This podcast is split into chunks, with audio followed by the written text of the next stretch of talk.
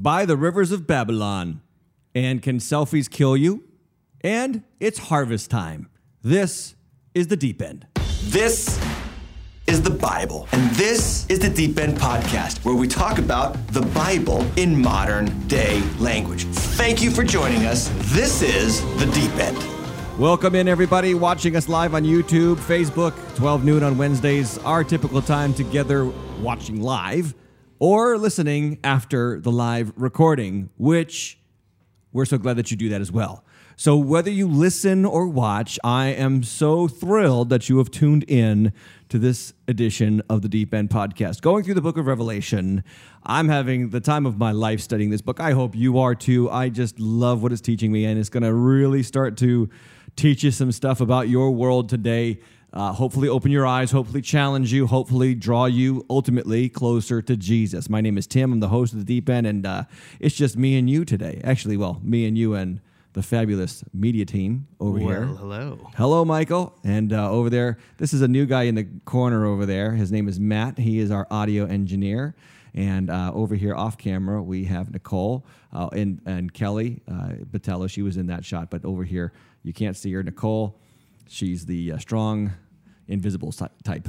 Uh, so we're gonna get into the deep. We're gonna get into the deep end talk about Revelation, but right now we're gonna get into deep end news. And I have found some news that is gonna shock some of yous. Okay, so some Ooh. of you are watching us, yeah, by social media. This is very apropos social media news. I just want to let you know I'm here to warn you.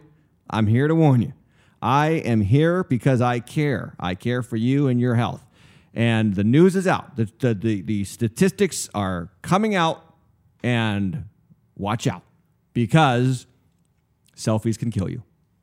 Yes, selfies can kill you. I'm not just killing you by not just killing you by you know uh, you just getting so in love with yourself that you end up you know not being able to live with yourself without marrying yourself, and so you kill yourself. I don't know, whatever happens there. But here's the deal.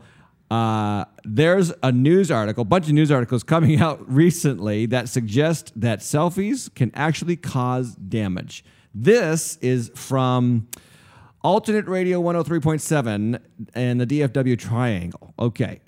It says Dermatologist warns selfies can cause more damage than smoking, drinking, and sun exposure. If you're the type of person that likes to take 1,000 selfies in order to snag the perfect shot, you might want to ease back a little bit. A dermatologist has warned that selfies can wind up causing just as much, if not more, damage to the skin than smoking, drinking, and too much exposure to the sun. Wow. Uh, the doctor believes that electromagnetic, electromagnetic rays from smartphones and tablets speed up the, check this out, aging process in our skin, including causing wrinkles and brown spots. The results are quite alarming. Uh, this particular dermatologist, Sarah Cheney, says, I get a lot of bloggers and patients who take selfies every day coming to me and complaining about the issue, and it's an issue which seems to be getting worse. The blue rays from smartphones, which we knew were taking, that was those blue rays, they were keeping us awake. Well, guess what? Now they're doing uh, more damage to us than sunshine. So she says, I would urge youngsters in particular to be careful.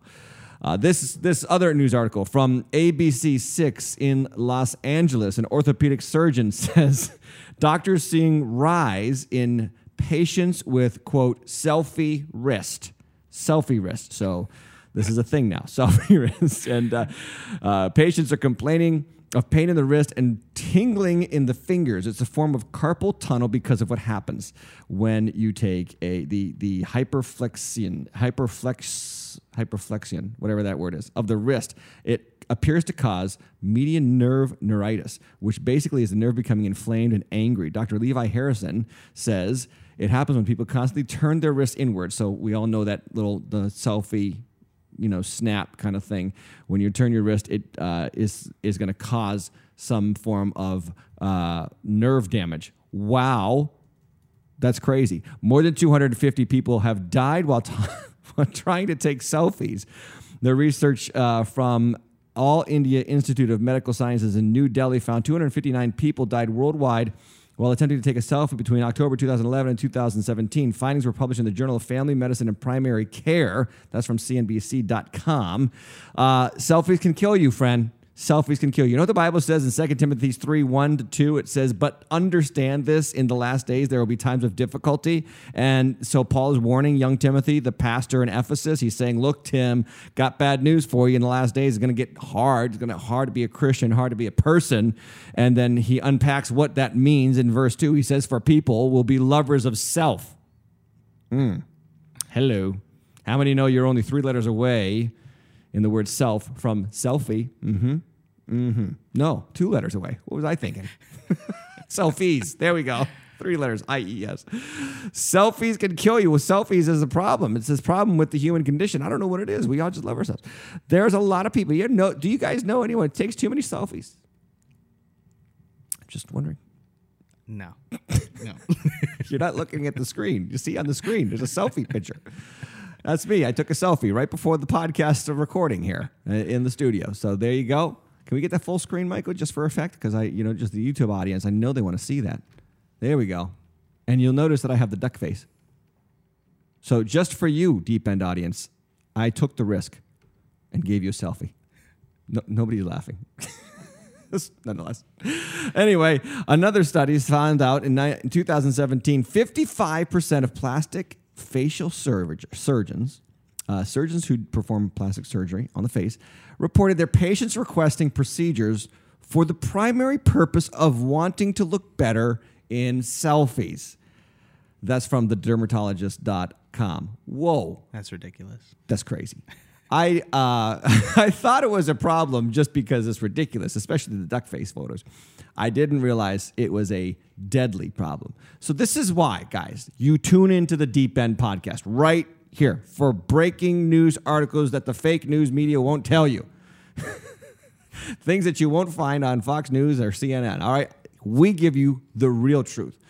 Uh, basically, what it comes down to is uh, the problem is the human condition. We just are in love with ourselves. What was the original temptation to Adam and Eve? The original temptation was not to commit adultery or steal or lie or murder. The original temptation was what? Be like God. Be like God. Make yourself better. And that's the original temptation that Eve and Adam fell for. And ever since then, we have been following their example by nature uh, in many multitudes of ways. Bible has a lot of laws, a lot of laws about how to live and how not to live. And the reason why all those laws are really just subsets of the main law, which is put God first in your life. The first law is love the Lord your God with all your heart, soul, mind, and strength. And then the second law is love your neighbor as you love yourselfie. And so you've got to see that this problem that we have with selfies is just really just another subset problem of the human condition. We are born this way.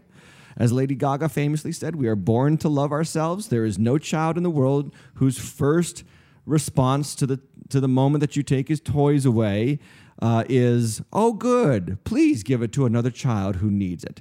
Uh, the natural inclination of every child when you take away their toy is, "Mine, me, give me, I want." Okay, that's the love of self. Love of self Old, uh, no, Old Testament, New Testament have this in common. What destroys cultures, what destroys people, what destroys communities is the love of self.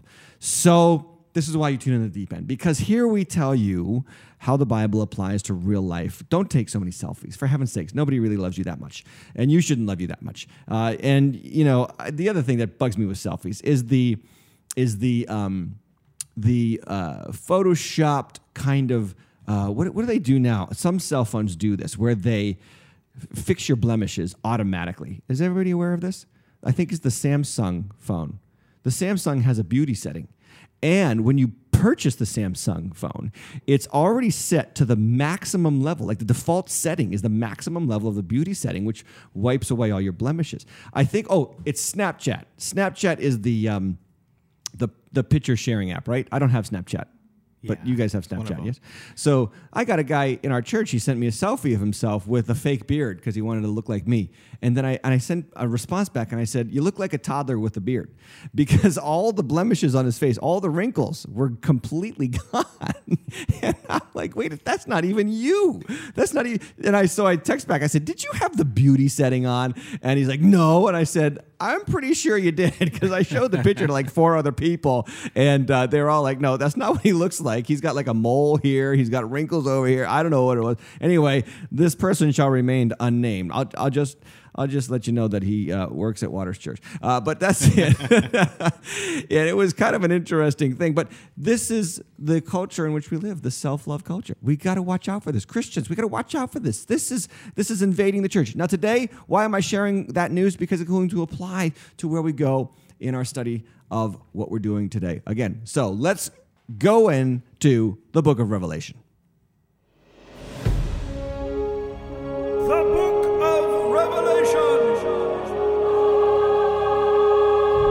All right, the book of Revelation applies to what we're talking about with selfies killing you. And the reason why is because, as we've said now for many weeks in a row, as we are in this interlude portion between the judgments of the early chapters of Revelation, the two judgments of the um, seals, the seven sealed judgments, and the seven trumpet judgments, and then there's an interlude, and then there's the seven bowl judgments. So today we're in the last chapter of the interlude. No, no, sorry, second to last chapter of the interlude. We're in Revelation chapter 14. But I said that during this interlude, what Revelation is going to do is it's going to talk about the four forces that are going to come against you as a Christian. These are the four forces that are going to come against you as a Christian. So, two weeks back, we took on um, Satan and we talked about your spiritual enemy, Satan. Uh, I call him the originator or the progenitor of false doctrines or false beliefs about God. Second and third problems or forces that come against a Christian in this generation is what we talked about last week the uh, dictator beast or the, the political unifying political leader the beast and then there's another beast but we call him also the false prophet. This is an alluring spiritual leader of the age. And uh, last week's episode i really hope that you listened to it. Uh, it was up late on our youtube page. Sorry for that. We're not going to let that happen again. But make sure that you check it out if you haven't already watched that. I know that that one was imperative for you to hear because of the heightened tension around politics in our generation, the heightened tension around politics. Well, there's another tension. There's another alluring force, a captivating force that comes against the Christian in today's generation, and that's number four. So last week we dealt with two and three the beast and the false prophet, the political and spiritual forces of the world, these, these kind of like false Christianities, if you will. They don't say they're Christian, uh, Christian by any means, but they become almost politically and spiritually uh, powerful in people's lives. They really divide us. They really cause a lot of problems, a lot of friction for people. Today, we're talking about this last force, the fourth force on the list, and that's Babylon. And Babylon, I call it here the corrupting whore of indulgence and luxury. And the reason why is because the scriptures call her um, a corrupting whore. And it's a picture, right? And, and you've got to realize how Revelation writes in these pictures, in these symbols. The church is the pure virgin bride of Jesus. Um, it doesn't mean that you have to be a virgin to be a Christian. It means that through Christ's blood and sacrifice, you are brought to purity before God the Father. He wipes away your sins and your impurity and your indecency. Well, the opposite of purity and virginity is harlotry. It's the whore of Babylon. So you have a picture here in Revelation of there's another force. If Christ's church is called to be his pure virgin bride, undefiled, unspoiled, well, guess what? The force that's going to come against her is the harlotry of the age, this, this corrupting whore of Babylon. And there is a, there is a serious, uh, heavy influence of Babylon in our age. So when I talk about Babylon, please note that I'm not talking about a geographical location.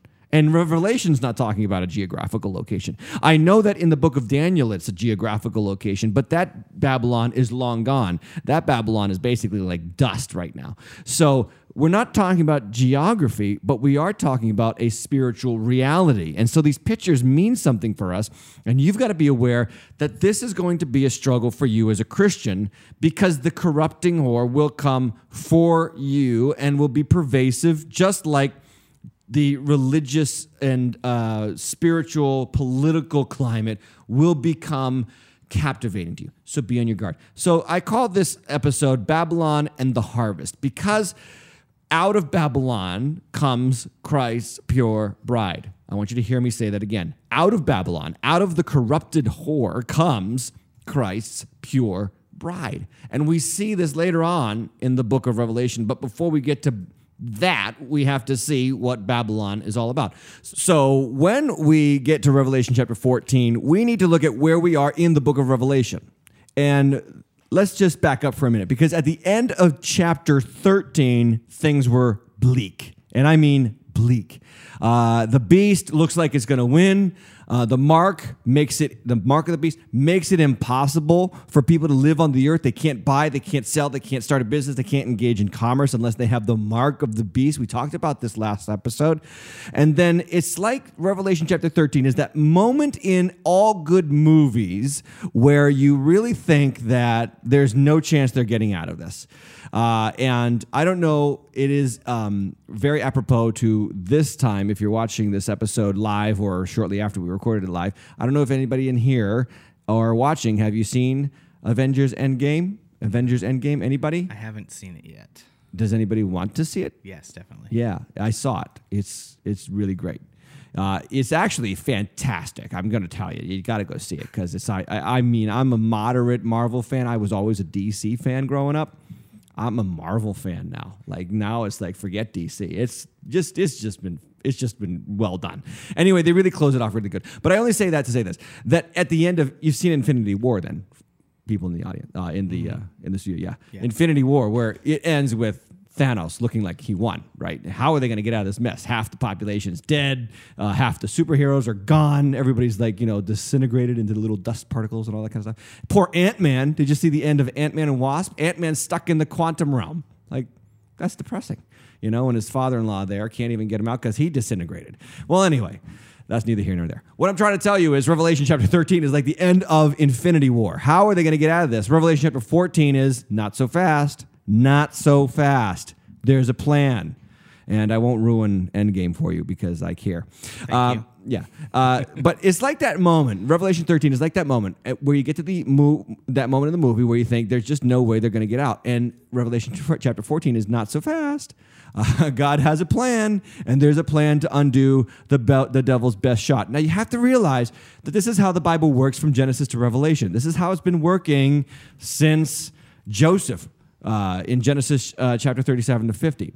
And, and you got to realize this. Is like when you look at the life of Joseph, it's like a picture for all the things that God is going to do going forward. And everything that happens to Joseph, who is a type of Christ, you know, the beloved son of the Father who reports on his brothers and then is hated by his brothers, rejected by his brothers, cast into a pit by his brothers. This is a type of Christ. And then he has a resurrection moment uh, shortly thereafter.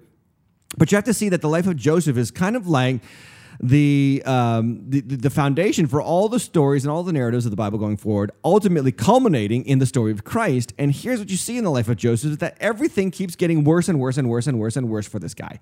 And just when you think it can't get any worse, like when he left in the prison.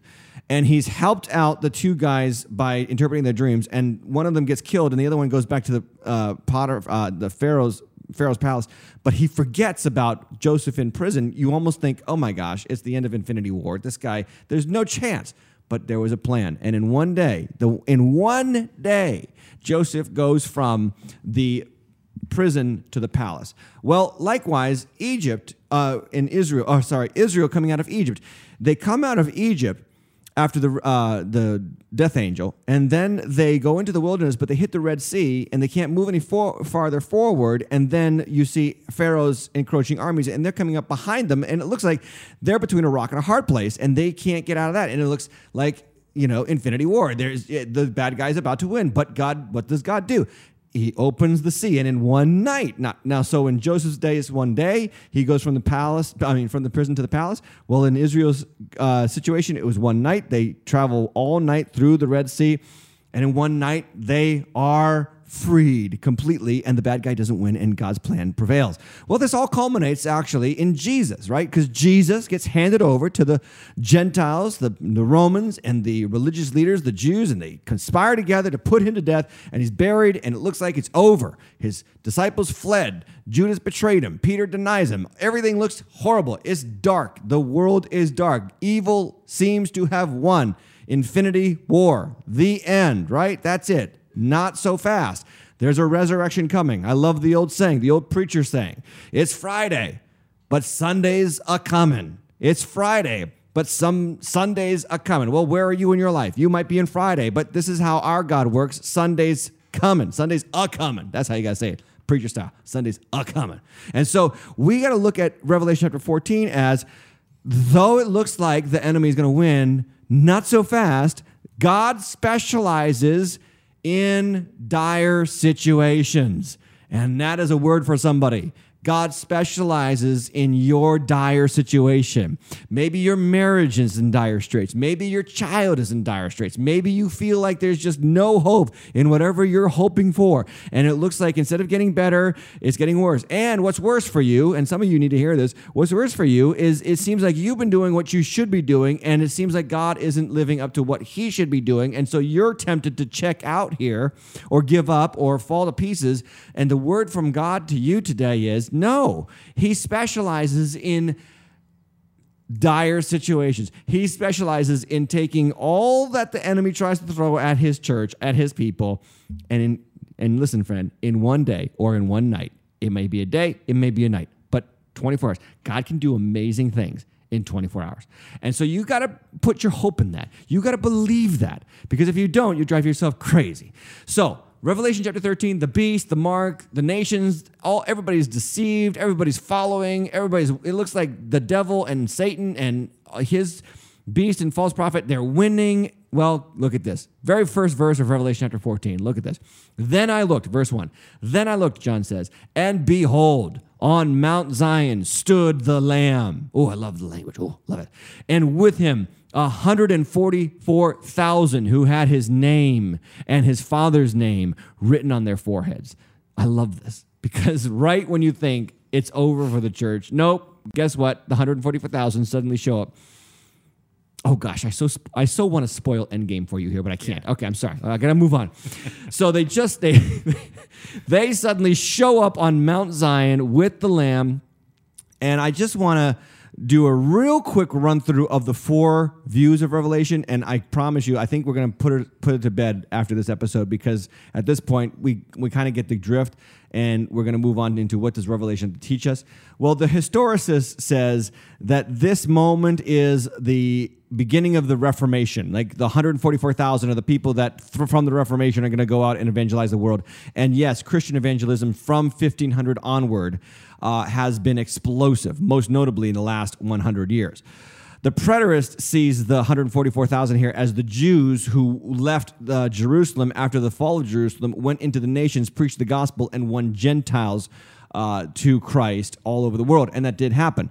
The futurist sees the 144,000 here as the Jews who are converted during the tribulation, and then they become the evangel, the worldwide evangelists who go to the nations and tell the nations about Christ before his second coming. So between the rapture and the final second coming of Jesus, uh, these are the Jews who convert the nations, the 144,000 Jews convert the nations to Christ. Um, for the spiritualist, again, we've talked about the spiritualist. It's just you know taking like all the views and saying this is what's going to happen. Uh, God has His number. Um, a really cool thing here is Revelation chapter seven is where the 144,000 first appear. Well, here in Revelation chapter 14, after listen to this, after the seven sealed judgments, after the trumpet sealed judge, after the trumpet judgments, and after the beast and the false prophet and Satan and the dragon and all that trouble, guess what? There's still 144,000. So the hope is that Jesus is not going to lose one of his, not one of his own. There's 144,000 before the judgments of Christ, before the seals and trumpets and the false prophets and the beast and the dragon. And guess what? After all that mess, after all that, after after what looks like the end of the world, infinity war, uh, credits roll. Yeah, guess what? Good news. Christ has not lost one. 144,000 before, 144,000 now. And here's what you take to the bank, Christian Christ won't lose you. Christ won't lose you. If you are one of His, if you place your faith in Him, I know you'll have your ups and downs. I know you'll have your struggles. I know you won't be perfect this side of heaven. I get it. We all understand that, right? Uh, if anyone says he is without sin, he deceives himself. First John chapter one says that. But you have to realize that there is someone holding on to you. It's not are you holding on to Christ? It is Christ is holding on to you, and he will not lose you. I love that. I love the fact that Satan cannot take you out of God's hands. Tribulation or trouble cannot take you out of God's hands. And guess what? That spiritual, religious, political climate stuff that we're all uh, like in the full throes of right now, that can't take you out of God's hands. And likewise, Babylon, the, the corrupting whore of indulgence and luxury in our, in our present age, cannot take you out of God's hands. John 6 39 says this, and this is the will of him who sent me, Jesus says. This is his will, that I should lose nothing or none of all that he has given me, but raise them up on the last day. If Christ got you, Christ will not lose you. And so the Bible says here in verse 1 that they have the name of the Lamb and the name of the Father written on their foreheads. Now remember, and this is very interesting, that those who follow and worship the beast have his mark where? On their hands and foreheads. But in this chapter, for the 144,000, it just says that they have his name written on their foreheads, not their hands. Well, why? Here's why. Because when you follow the beast, you are defined by how you think and what you do. The hand is your is a symbol, biblical symbol for your deeds. The forehead, the head is a symbol for how you think, okay? Well, guess what? If you follow the beast, your life is defined by what you think and what you do. If you come to Christ, your life is defined no longer by what you do, by, but, but by what you think, what you believe. And there's no need for the mark on the hand. Why? Do you know why?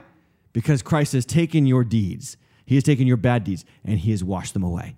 Hallelujah. You are no longer defined by what you did wrong. You are no longer defined by your mistakes of your past. You are no longer defined by how you mistreated somebody, how you rebelled uh, against your parents, how you went astray during your 20s and into your 30s and all that kind of stuff. You're not defined by that anymore. If you're in Christ, if you're in Christ, you're a new creation, and your name and I'm sorry, and your father's name is written on your forehead. He knows who you are, and he's got you identified. He's got you counted. Uh, he's got you counted in his number, uh, and so there's a real scriptural backing to what I'm saying to you because Isaiah 49 verse 16 says this. God says about his people, "Behold, I have engraved you on the palms of my hands." I have engraved you, God says, on the palms of my hands. Now, think about this. What does Christ come to do? 800 years after Isaiah writes this, he comes and he spreads out his hands on a cross. And where do they put the nails? Right in the palm, right in the palm of his hands. That's, that's his engravement right here, is the fact that he went to the cross for you to bring you back to God, to give you uh, reconciliation with the Father, and to put you in the family and then protect you and keep you. Now, I say all that to say that doesn't mean you can just live ignorant of the forces around you. Okay, Christian, you got to fight the good fight. We got to stand strong. We have to believe and trust and follow and reject the worldly principles. And so that's where we pick this up here in Revelation chapter 14. So, verse 2 says this And I heard a voice from heaven, like the roar of many waters, and like the sound of loud thunder. The voice I heard was like the sound of harpists playing on their harps, and they were singing a new song before the throne and before the living creatures and before the elders. No one could learn that song. Listen to this. No one could learn this song except the 144,000 who had been redeemed from the earth. Okay, first off, they're singing in heaven with the Lamb, and they're singing a song that only they know. What's all that about? Well, it's very simple. Language, uh, uh, singing, music is a language. Music is a language. You know the church fights about music, about, you know, it's always about music. I, I've been in church my whole life. Look, I remember when when drums were introduced to the church, everybody flipped out. Oh, you're bringing the devil's music into the church. Oh, oh. And then it was uh, acoustic guitars. And, oh, the acoustic guitars. And then before you knew it, we had the electric guitars. And then we really lost ourselves, right? That was it. That was the end. The devil was fully in charge. Ah, it's a bunch of nonsense. Look, there was a time when there was harpsichords leading the church in worship and people freaked out about the piano and before the harpsichord it was an organ so there's always been arguments about music in the church well the reason why and i'm going to basically really simplify this for you the reason why is because music is a language and it's usually a generational language it's usually a generational language like mom and dad always hate the kids music and those kids will one day grow up and hate their kids' music. I mean, it's just it's just the fact, right? And then someday you'll get old enough and you'll realize, hey, I can appreciate that music. It's different. It might not be my style, it might not be my language, but it's good. Well, music is a language. And you have to realize this. This is what music is for the church. Music is a language. It's a language that helps you learn how to deal with what's going on inside of you. It really is. Um, for instance, when you single people when you uh, suffer a devastating breakup who, who do you listen to you know who you listen you listen to adele okay adele is the breakup queen come on Am I right, Michael? Come on. She's the breakup queen. Yeah. She's always singing about how her heart's broken. It's like, how many times can you heart? Oh, by the way, she just got uh, her heart dumped again. So I'm looking forward to the next Adele Next album. album, Yeah, yeah. she's going to be on fire, man. She's going to be on fire. Every time she breaks up, I swear she breaks up with a guy just to get a good album out of it. I don't know. Maybe that's what it happens. But anyway, Music helps you relate to what you're going through on your inside. So you listen to certain songs when you suffer a breakup, or when you fall in love for the first time, when you really like fall in love. And I hate the term fall in love, but when you really fall for someone, right? And you turn on the radio, and suddenly the songs, oh my gosh, this makes sense to me. Like I've listened to this song a hundred times before, but now it makes sense to me. Well, music is a language. It helps you deal with what's going on in the inside. Well, guess what, church? The singing of God's people is a language. It helps us deal, helps us, I don't want to say deal, but it helps us kind of harmonize what's inside of us with what's outside of us. And so we sing a song that the world can't learn. And this is the beauty of being part of the church. Like we sing about things like the precious blood of the lamb. Now, a non-Christian listens to that and says, "What? Like blood is not precious. Blood is gross." No, not the blood of Jesus is precious to those who are bought by the blood. We sing about things like the empty grave. We sing about the cross, which today is normal to sing about the cross, but think about it the cross was a symbol, an instrument of public humiliation and execution in the Roman world. We sing about it like it's the symbol of amazing awe and wonder. Why? Because it's changed our heart. It's done something inside of us. It's changed us. It's made us think about we're new people. And so music about that helps us resonate or uh, you know, um, you know, relate what's inside of us to what's outside of us, and that is the beauty of music. But this is what it's saying here: is that these people have been redeemed, and no one's taking them out of God's hands. He's not losing any of them. Jesus is not losing anybody. So what do we do? We sing a song of celebration. Others can't understand the song. Hey Christians, hey Christians, listen pay attention real close. Stop expecting the world to think that, stop expecting the world to get what you believe. Like, stop, stop expecting non Christians to understand your love for Jesus. It won't happen. It won't happen. This is an internal change that took place in you by God's grace, and sing about it. Get with God's people and rejoice with them. But don't expect non believers to understand it. Now, be a witness to them, love them, serve them, bless them, love your neighbors, love yourself, no matter what their belief is. But you got a song that joins you with the generation that belongs to Jesus. And that's the beauty of this verse. So let's go on. Verse 4. It is these who have not defiled themselves with women, for they are virgins. So this is the 144,000. And it said this about them before, by the way, in chapter 7. But it says, It's these who have not defiled themselves with women, for they are virgins. It is these who follow the Lamb wherever he goes. They have been redeemed from mankind as the first fruits for God and the Lamb. And in their mouth no lie was found, for they are blameless. Okay.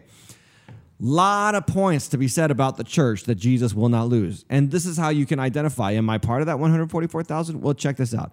It is these who have not defiled themselves with women. Well, basically, what that's saying is in Old Testament times, men who went out to war did not go out to war if they had been recently married or if they uh, were sexually um, active.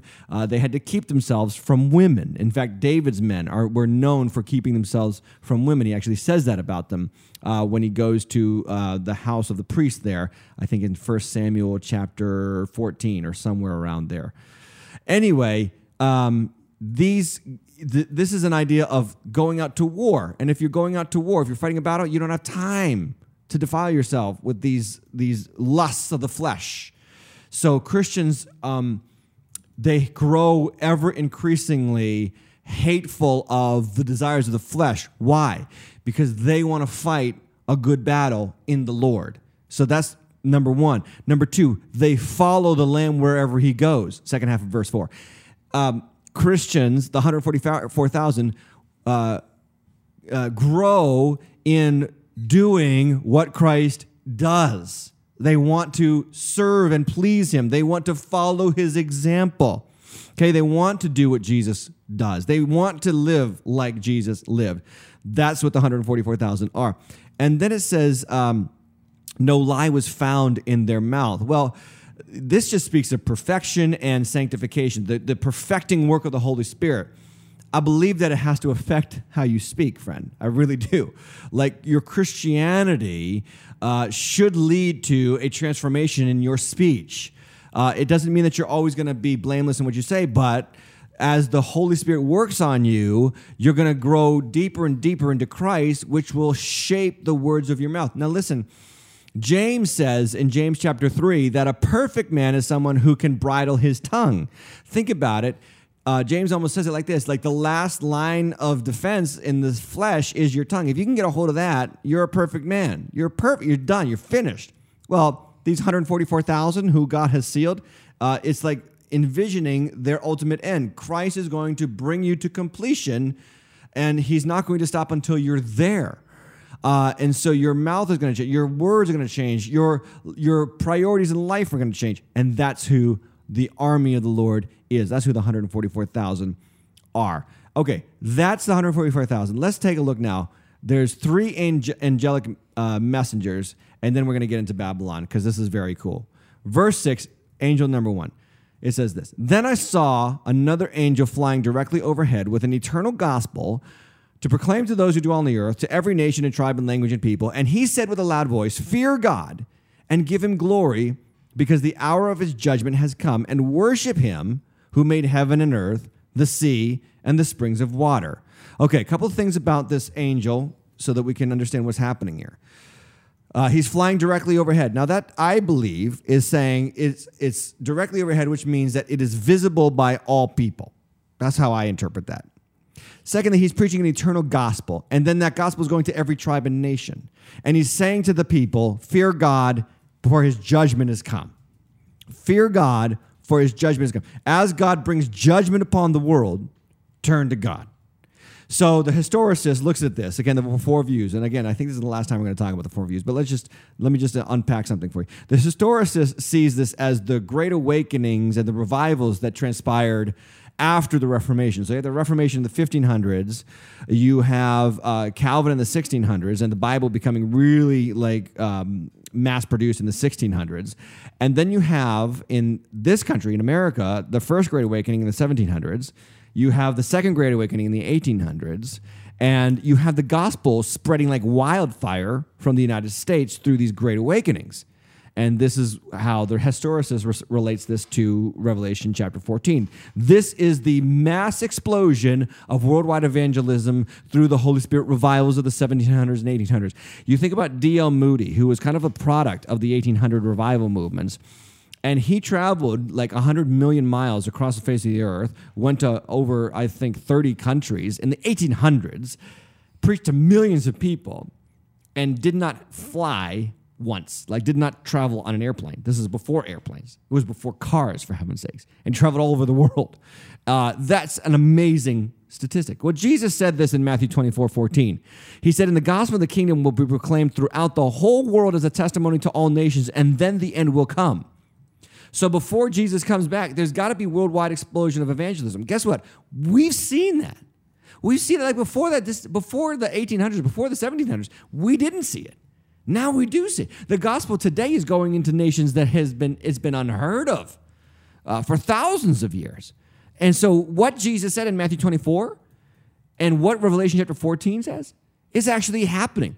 Now, there's a revival that a lot of biblical scholars don't like to talk about, but I love to talk about it because I'm a fruit of this revival. I call it, it's not, I don't call it, but it's called the Pentecostal revival of the 1900s in 1906, uh, starting in a little church in Azusa Street in Los Angeles, California where uh, people spoke in tongues and they received the baptism of the Holy Spirit, and and that revival spread like wildfire across the entire United States. By the way, that product, the the, the fruits of that re- revival. This is interesting. People don't know this.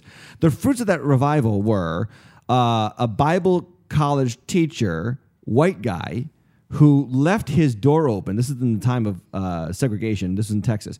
Left his door open so that a black man named William Seymour could listen in on his lectures about the Holy Spirit. Think about that. Before segregation was ended, when black men were not allowed in white men's schools, this guy leaves his door open so that this black man can hear the gospel. Well, that William Seymour travels to LA and starts the Azusa Street Revival. And in its, in its infancy, the, the Azusa Street Church was a multi uh, ethnic church. It was a glorious representation of what God came to do through the Holy Spirit in the book of Acts, chapter 2. Well, that revival spread across the nation. And I know it spread across the nation because I received the touch of that revival as a young teenage boy in New Hampshire. And it changed my life. It made me love Jesus. It changed everything about it. If you have not had an experience like that in the Holy Spirit, my advice to you is pray that God gives you one ask God to fill you with His Holy Spirit. Now, there's a lot of arguments in the church where we have time to argue about this stuff, whether it's called baptism of the Holy Spirit, fruit of the Holy Spirit, uh, fruits, I'm sorry, fullness of the Holy Spirit, or whatever. I don't care what you call it. Just ask God for it because it will change your life. It will empower your witness, it will empower your walk. And by the way, the Pentecostal revival, the charismatic revival of the 1900s, I know it's got a lot of excesses out there. It's got a lot of crazies. I've seen some of the crazies. Ignore the crazies. Look at the fruit. The Pentecostal church has spread around the world. It has sent hundreds of thousands of missionaries around the world. And today, Brazil, right now, also experiencing a Pentecostal revival of its own, and it is exploding in Christian growth. The Holy Spirit in the book of Acts, chapter 2, comes into the church to bring the gospel to the nations. Well, guess what? At the end days, in the last days, and what we are seeing right now. The Holy Spirit is filling the church anew and afresh so that the gospel can go around the world and even through the internet to you where you are right now. This is beautiful. This is wonderful. And this was already talked about in Revelation chapter 14. I think that's pretty cool. So, verse 8 another angel, this is the second angel. Another angel followed, saying, Fallen, fallen is Babylon. There it is. First messenger to Babylon in Revelation. Fallen, fallen is Babylon the Great. She who made all nations drink the wine of the passion of her sexual immorality. Babylon. In the Old Testament, Babylon is a picture. It's a picture of a world empire that will mass produce uh, immorality and idolatry to the other nations. Now, again, in the Old Testament, in the book of Daniel, Babylon was a physical place, and we know this historically as well. It was led by a guy named Nebuchadnezzar. He was King Nebuchadnezzar. King Nebuchadnezzar thought he was the king of the world. Uh, well before Leonardo DiCaprio said it on the bow of the Titanic, Nebuchadnezzar said it in his gardens. Okay? And he said, I am Nebuchadnezzar, I made all these things, and I'm the king of the world. And God struck him with insanity immediately, and he was driven out into the wilderness and lived like a wild animal for several years. Eventually, he repented and came back to the God of heaven and earth and worshiped the God of heaven and earth. But we have to realize that the kingdom that he led, Babylon, is a picture for us in the New Testament. Uh, the Jews, Jewish people, uh, in Jesus' day, saw Rome as Babylon.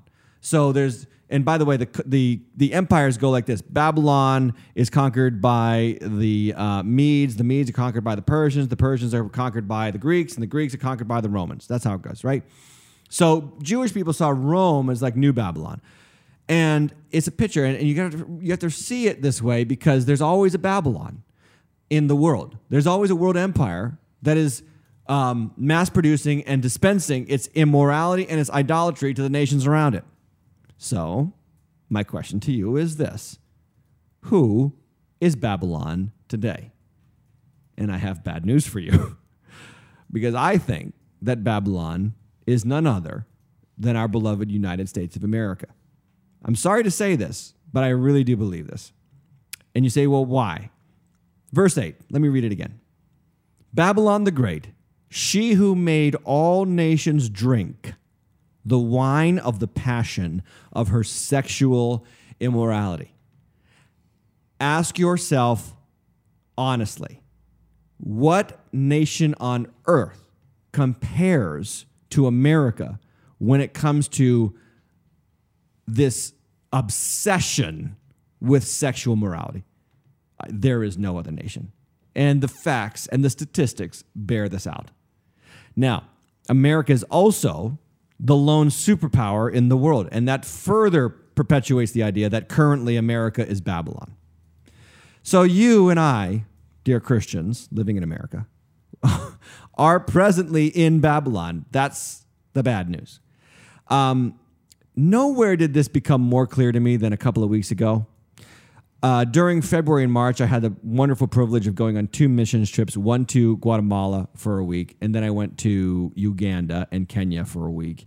And they were, it was one week away, one week back, one week away, and then I came back. So it was a three week period for me, but one week in middle in America. I came back from Kenya and Uganda, and I, I gotta say, it had never hit me like this before, but I came back and I just, all of a sudden, I just saw sex everywhere. And I was like, and it's not like it was anything new. It was just almost like I had forgotten. Oh, yeah, this is what you see in America. You see sex everywhere. You see sexual imagery everywhere. It sells everything. And I think it was as soon as I got off the plane in Boston, and we, my wife and I were walking there, and I just saw like, like scantily clad women selling, you know, everything uh, in, in- right there in the airport. Not physically really there, but on pictures and in TV screens. And it and it really hit me for the first time in my life that oh my gosh, this is like cultural for us. Like we're so blind to it because it's everywhere. It's become white noise for us as Americans. Now, I say this because the statistics back me up. There is a non Christian group that is trying to end pornography. Now, how bad is it? How bad is it getting when even non Christians are starting to say, oh, this is bad? like, pornography is bad. Yes, it is. It's demoralizing, it's destructive. FightTheNewDrug.org, non Christian organization dedicated to the abolition, is that the word? Yeah, abolition of pornography. Data reveals from their statistics that some 60% of the world's pornography sites, around 428 million pages, just think about that number, staggering. More than one per American are hosted in the United States. 60% of pornography is hosted in the United States. Second place country is like way down the list at 27%. So America, 60%. Second place country, 27%. It's the Netherlands, of course, Amsterdam, right? Third place is the UK with 7% of the world's porn sites. Uh, you you got to realize that America is exporting more sexual immorality to the world than any other country by far. My point America is Babylon. I know you don't like to hear. I know. Oh no, I live America. God, shed His grace on thee. I understand. I understand, and I and I hope that God sheds it. We need it. We need His grace because we are messed up as a country. I'm just telling you, we are we are obsessed with sex. Uh, my wife was watching a Netflix documentary. She watched it. I didn't watch it, but it was about the porn industry, and she saw this horrific documentary. Uh, girls as young as 18 getting into the porn industry in America by the thousands every day. The average life expectancy in the porn industry for a young girl in our country is three weeks. You heard me right. I didn't misspeak. Three weeks. A successful, quote unquote, quote unquote, successful porn uh, career, if you will, is three years. So basically, the industry takes 18 year old girls, chews them up for three weeks, spits them out. If they're good, they get three years. What is it? Why, why do they do it? Why? And, and by the way, my wife saw this documentary, and they they find these girls on Instagram. So this is why young ladies stop posting your selfies because they find you on Instagram and then they friend you and then they like all your pictures, which is what you want, right? They want you want people to like the picture, so they come. Oh, like, ooh, who's liking my picture? And then before you know it, they DM you and they ask you to be part of a porn picture or a porn site or a porn this, and they offer you like I don't know five thousand dollars or three thousand dollars, and you're like, oh, I'm a poor kid, I need to pay for college, and so maybe you go do it. It's just for money. Like, wait a second. My Bible says God shall supply all your needs according to His riches and glory. My Bible says if you seek first the kingdom of God and His righteousness, all these things that the pagans run after, He will dump into your lap. He will provide for you. Watch out for this. Watch out for this. So they go on Instagram and they recruit. They recruit by liking the photos, by following, by DMing. And these 18-year-old girls, and my wife said on the on the they were interviewing these girls, they love getting involved in this industry. They love to go after. Why? Because they want to be they want to be loved. They want to be liked. They want to be celebrated. They want to be I don't know, a sex object. Why? Because we are a highly sexualized country. It's everywhere. It's pervasive. It's all over the place.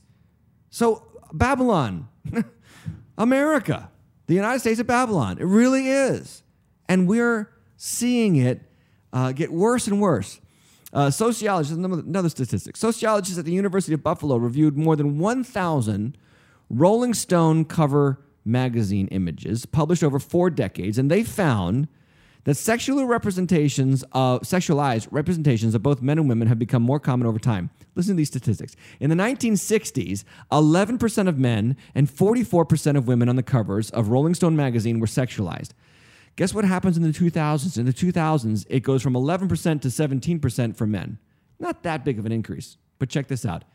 From 1960 to 2000, it goes from 40 it goes from 44% of women to 83% of women.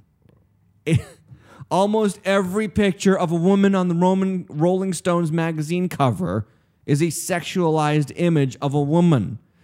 Now, we're we're dealing today with body image issues. And this is a huge thing. I was actually in CVS drugstore the other day. There was a commercial about this uh, organization trying to fight against the sexualization, the photoshopping to perfection of these images in magazines because women who 99.9% of them do not have these photoshopped images of their bodies in reality really struggle with their identity, really struggle with their self worth when they constantly see these women photoshopped to perfection and sexualized.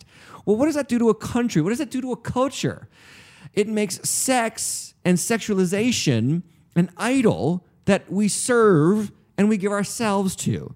This is why young girls go to college, go to school today, and they got to dress more scantily than ever before, more sexually than ever before. What is that? Is Babylon.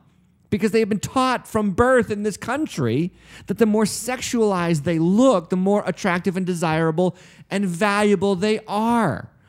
Oh, this is so horrible. This is where we live. This is Babylon, and we better wake up to it because it's seductive. Just like the politics are seductive and religious and almost hyper spiritualized, so too sexuality can do the exact same thing. And it's getting crazy, by the way.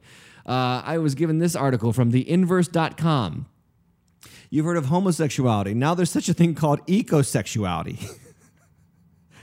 ecosexuality, where people in Nevada are marrying the earth. Oh, dear God, help us. Marrying the earth and having sexual acts with the earth. I don't even want to know how they do it.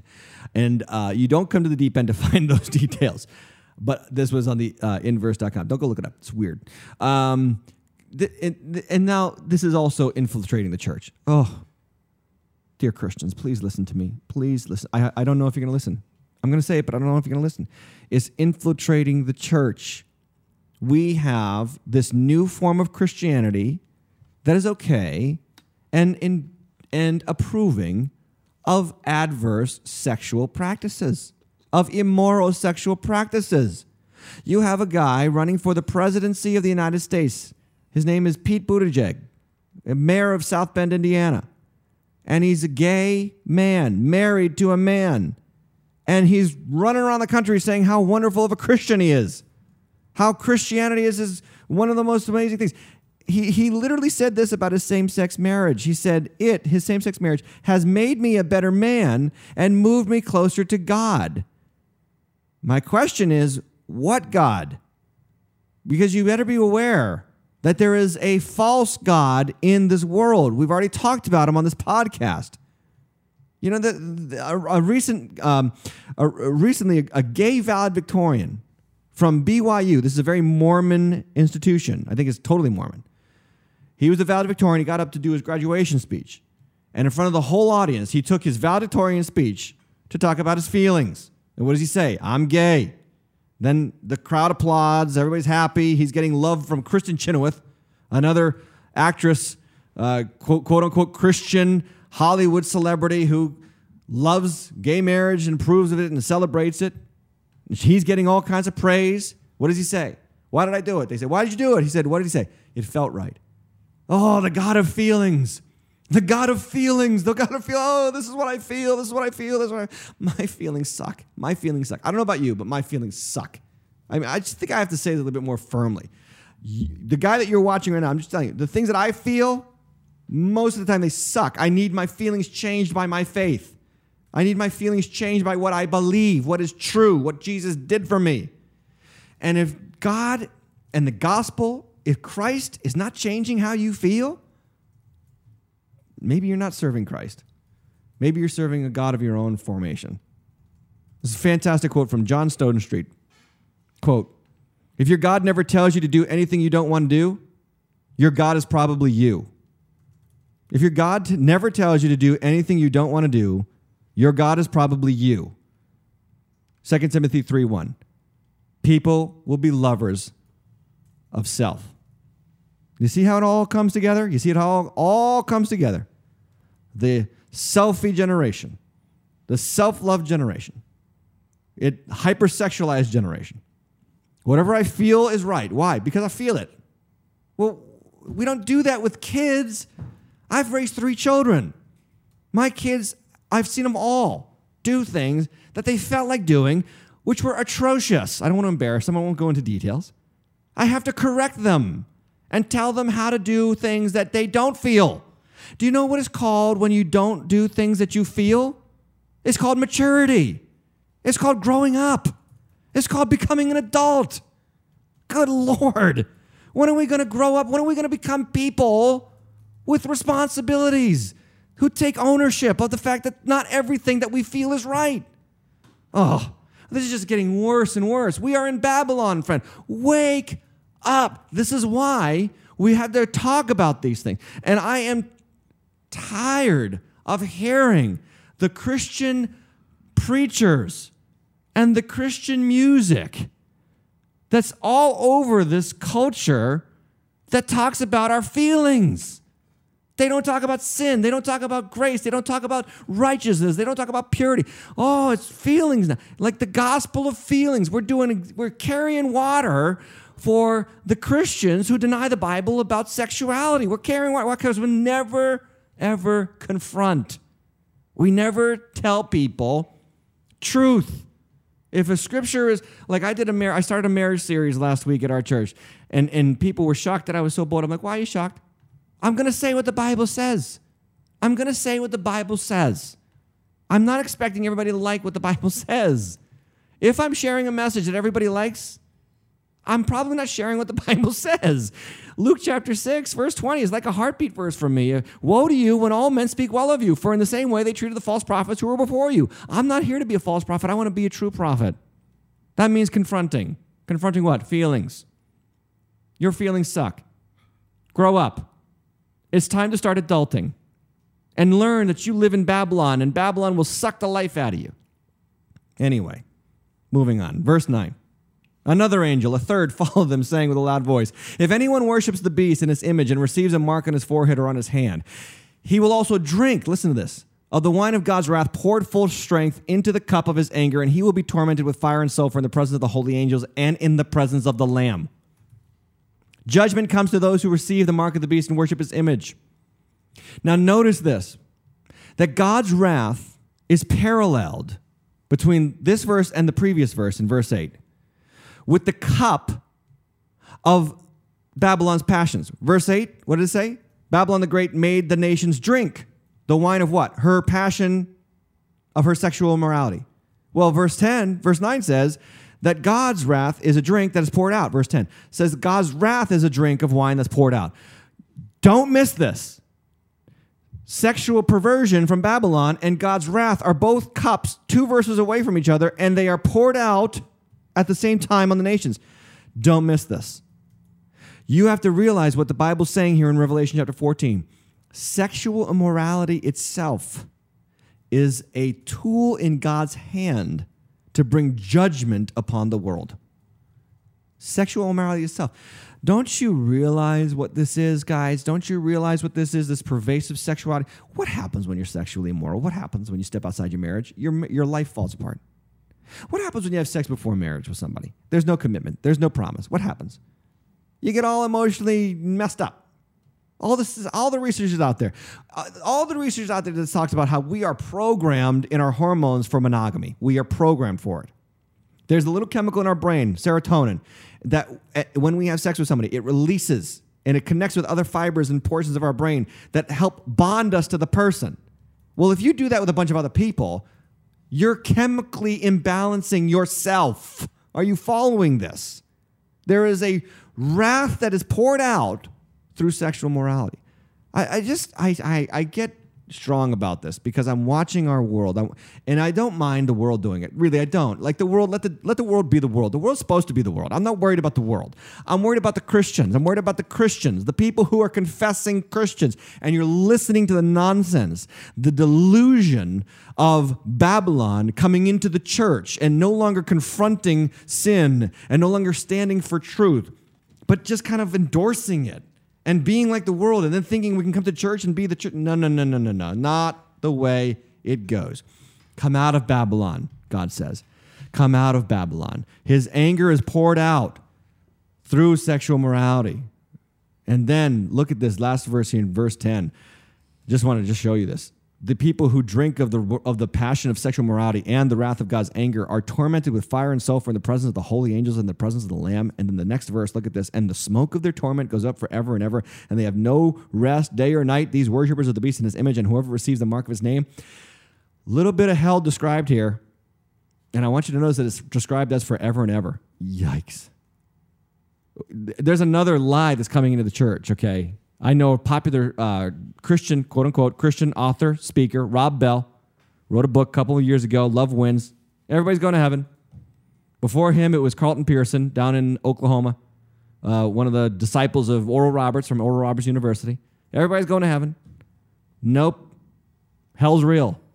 Hell's real. That's why we do what we do at Waters Church. That's why we ask you to serve and be a part of our serve team and help us get the message out because hell is real and it's forever. And it's also, I don't know if you saw that, but in verse 10, in the presence of the Lamb. Guess, guess who's in charge of hell?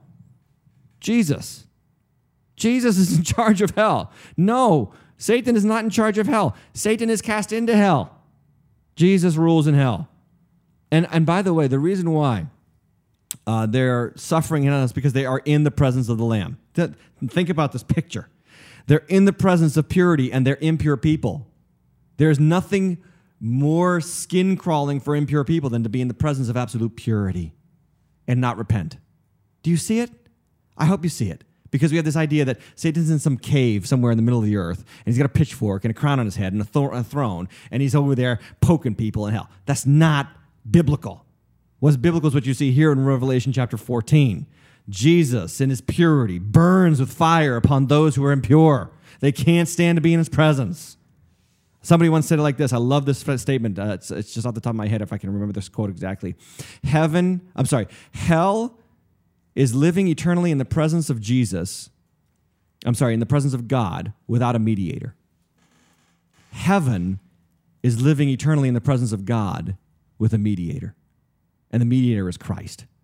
He's the one who stands between us, He's the one who takes our sins. Hallelujah. Verse 12. Here is a call for the endurance of the saints, those who keep the commandments of God and faith in Jesus. And I heard a voice from heaven saying, Write this, blessed are the dead who die in the Lord from now on. In other words, you know what? If you die for your faith, amen. If you die for your faith. That's why we can't be afraid to speak the truth. Uh, We gotta be we gotta be bold. We gotta be bold to speak the truth in the church and say what's true. And be hated is okay. Blessed are those who die in the Lord from now on. Blessed indeed says the Spirit, they may rest from their labors. They're gonna get you're gonna get rest. Trust me. I know it's a hard thing to be a follower of Jesus now. You're gonna get rest eternally in the presence of Jesus. I know I'm going long, but I gotta finish this. Verse 14. Then behold, I looked, a white cloud, and seated on the cloud was one like the Son of Man with a golden crown on his head and a sharp sickle in his hand. And another angel came out of the temple, calling with a loud voice to him who sat on the cloud, Put in your sickle and reap, for the hour to reap has come, for the harvest of the earth is fully ripe. So he who sat in the cloud slung, swung his sickle across the earth, and the earth was reaped.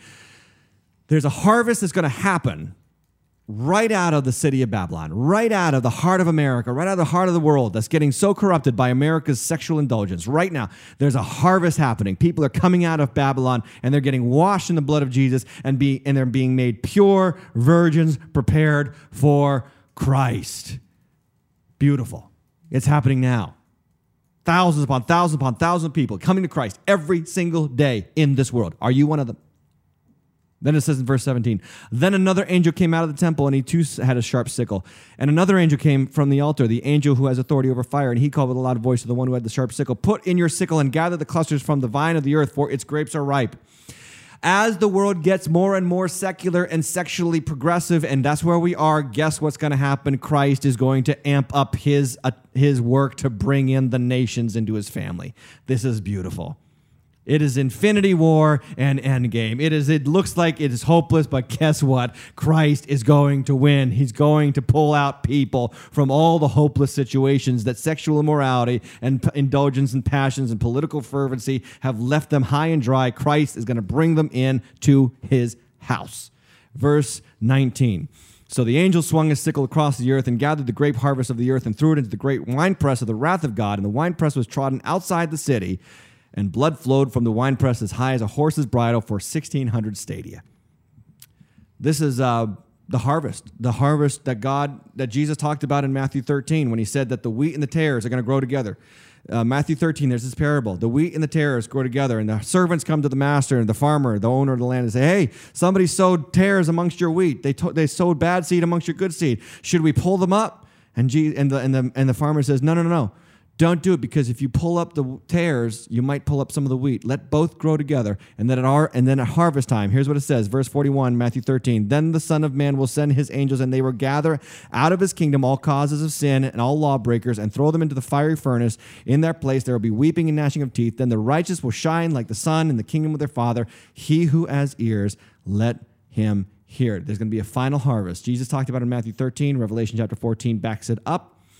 And the important message for, the, for us is this you've got to be aware Babylon is real and it's going to ruin your life if you let it. And the only hope that you have is Christ. He's the one who saves you from this delusion.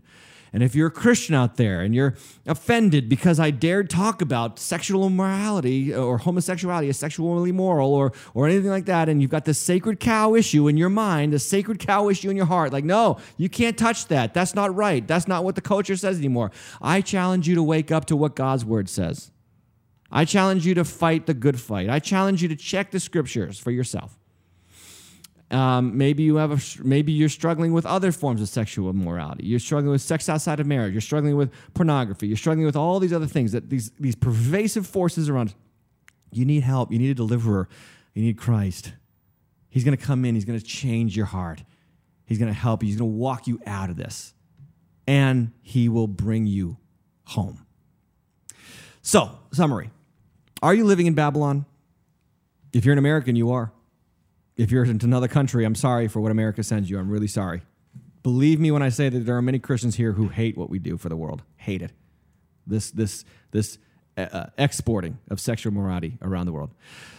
Number two, sexuality is becoming ground zero for Christian discipleship. It really is. It really is. Stand strong. Don't get don't get defiled by the world. Um, thirdly, be willing to be different. Like this is gonna, you know, this is gonna it's gonna challenge a lot of Christians to be different, to stand apart. And then ultimately, four, time will prove your hope is true. What I mean by that is as as the word says here in Revelation chapter 14, that the sexual morality is also partnered with the wrath, the cup of God's wrath. It's poured out together. It's poured out together. Um, all the research, all the studies back up what I'm saying. You do these things outside of God's word, and it hurts you. And if you do things the way God wants you to do them, it blesses you. Time will prove your hope is true that's the podcast. I hope you stayed the whole time. I know I got impassioned, but the reason why is because it's a passionate subject for me, and I see it in our country. I see the world, and I'm here to help you. I want to help. I want to empower God's people to walk in God's ways. I hope you enjoyed the episode. I will see you next week for question and answers with my wife here on the Deep End Podcast. God bless you. See you next week on the Deep End.